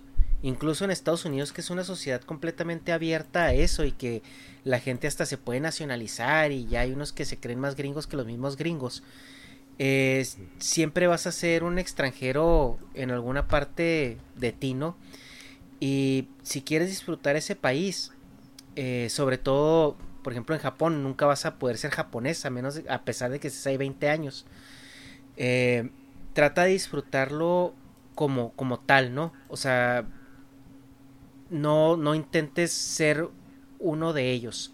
Guarda tu, lo que te hace a ti, guarda tu, tu personalidad, guarda tu, tus raíces y pues disfruta el lugar donde vaya a ser que migres de una manera sana, ¿no? Y, y no, no te enfrasques mucho en esa, en esa necedad de querer homogenizarte con él. Eh, yo creo que ahorita, gracias a la globalización, hay mucha gente de todos lados, en todos lados.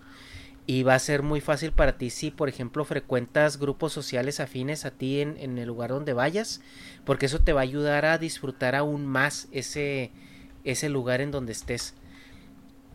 Y pues creo que ese es mi comentario al respecto. Sí. Pues, ok. Para, perdona, eh, antes de nada, que me he quedado antes con un dato y no, lo he soltado y me he quedado ahí, me ha venido ahora. Eh, para, para los que se preguntan, ¿no? ¿Y por qué, por qué Japón? O tú has dicho, ¿no? Que España, pues tercer mundista más que primer mundista. Pues un dato curioso, ¿no? La, creo que a finales del 2019 porque no se me hace justo juzgar el 2020 con toda la que ha caído. sí. Juzgar ahora cualquier cosa, cualquier dato de este año, pues, pues no sería justo. Pero a finales de año, del año pasado, por ejemplo, cuando no había estallado esto del, del COVID, eh, el paro en España estaba cerca del 14%, que es mucho. Y en Japón estaba en el 2,3, me parece que era. Entonces, vemos la gran diferencia ¿no? de posibilidades de empleo en un país y en otro. Aún así no te puedas adaptar, pero bueno, es, es una de las, de las razones principales, ¿no? De que digas, no, pues mi país está pues muy mal económicamente y, y necesito emigrar a otro por cuestiones de llevarme un, un plato de lentejas a la mesa. Entonces, bueno, tú indicabas eh, intentar no ser parte de la sociedad, eh, Ernesto, o intentar no, supongo que eh, querías decir que intentar no frustrarte, ¿no? Al, sí. Al no conseguir integrarte al 100%. Y creo que es importante, pero sobre todo, sobre todo, sobre todo, y esto lo he visto en Japón, yo creo que lo más importante es adaptarte al medio. Hay gente que es incapaz. Hay gente que es muy suya. No, es que yo soy español y es que en España esto no se hace así. No Bueno, ya. No estás en España. Ubícate estás en otro sitio claro. y allá donde fueres, haz lo que vieres. Mm, Tienes dos opciones. O te amoldas o te largas.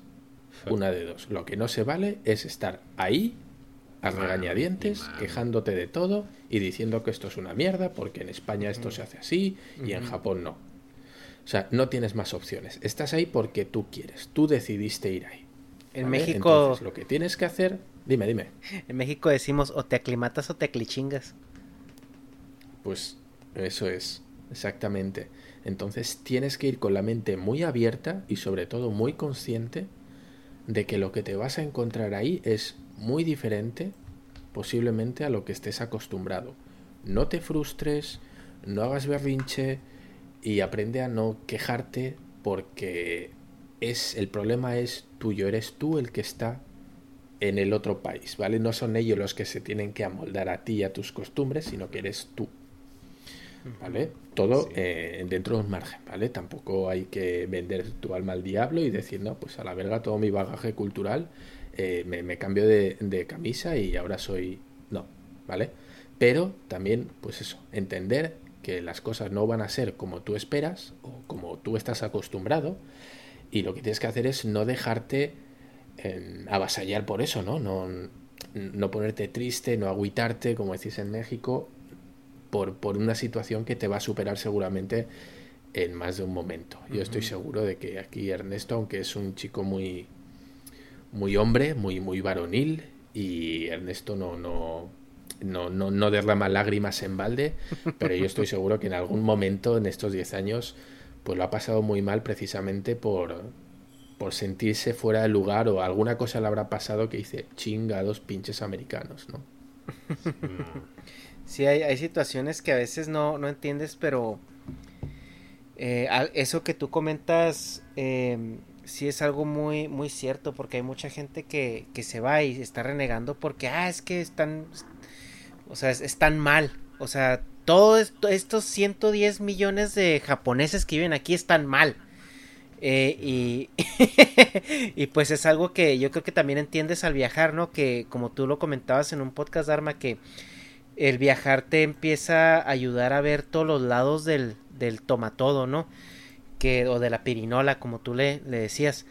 Y, y te das cuenta que no es de que estén mal, simplemente es una cultura diferente. Y ellos viven su cultura así como tú vives la tuya, ¿no? Ellos también tendrán opiniones acerca del, del ruidoso, ese amargado que quiere hablar con todo el mundo y ser amigos. Así como, como tú de ellos. Exacto. Y hasta, hasta Negas aprendió a comer los tacos aguados esos, ¿no? Que comen en, en el DF. Sí. Sí, pues me incliné más así como siempre al capitalismo, a McDonald's, pero, pero también, o sea, no puedo, no puedo decir que no me gustaban los tacos, esos. En fin, pues bueno, no sé si tenéis alguna pregunta más, eh, ¿habéis quedado satisfechos con, con el contenido de hoy?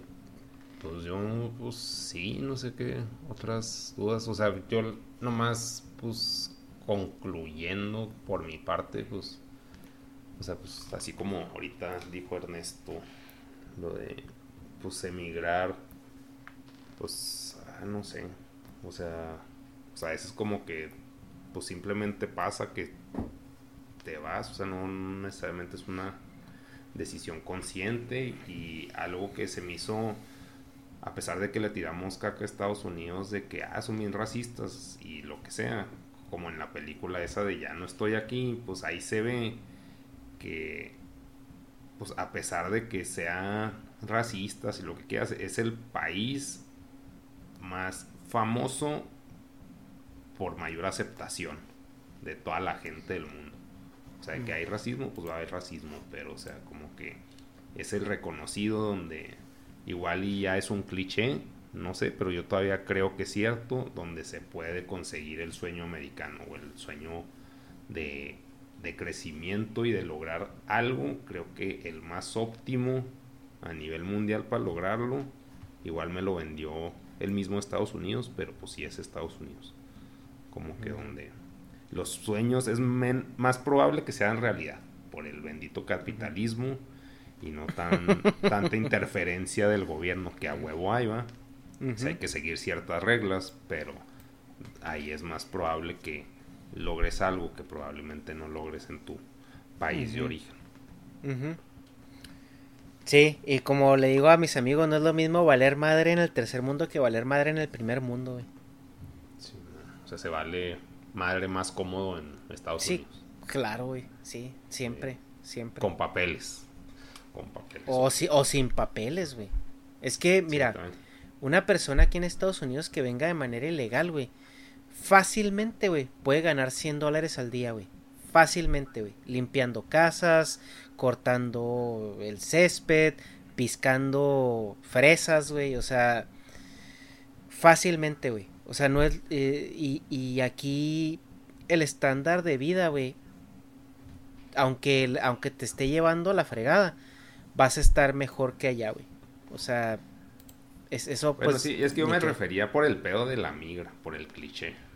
Eh. ah, no mames, nos está siguiendo siempre, pero pues es un cliché de películas.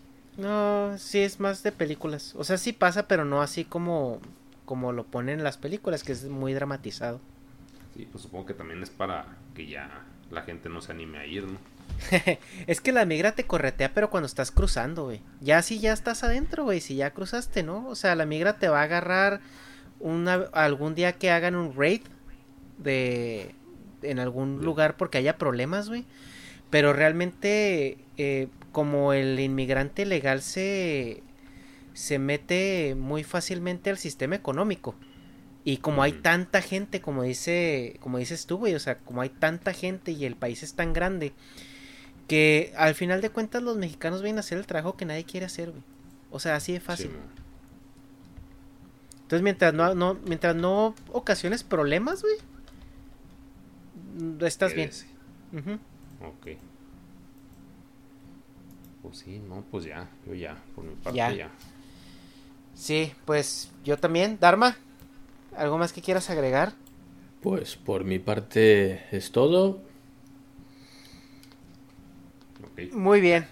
Pues muchas, muchas gracias, chavos. Eh, les agradecemos su apoyo al canal. Ya estamos este pegándole a los 9000 suscriptores y pues Esperamos llegar a los 10.000 pronto y, hacer hacer algo especial. A lo mejor este rifamos eh, los lentes de Dharma o algo así, no sé. no, pero muchas gracias por, por el apoyo. Y sí, sí queremos hacer algo, algo especial para llegar a los 10 mil. Eh, a ver qué se nos ocurre, porque también en tiempos de COVID no, no, no hay mucho este que podamos hacer de manera presencial o así, pero pero a ver qué se nos ocurre. Por lo tanto, pues ahí eh, sigan al pendiente de los videos que estamos sacando y les agradecemos mucho, mucho su apoyo. ¿Algo más que quieran agregar o ya nos vamos todos? Ya. Hasta luego a todos. Buenas noches. Hasta luego, Dharma. Hasta luego, Negas. Adiós. Adiós.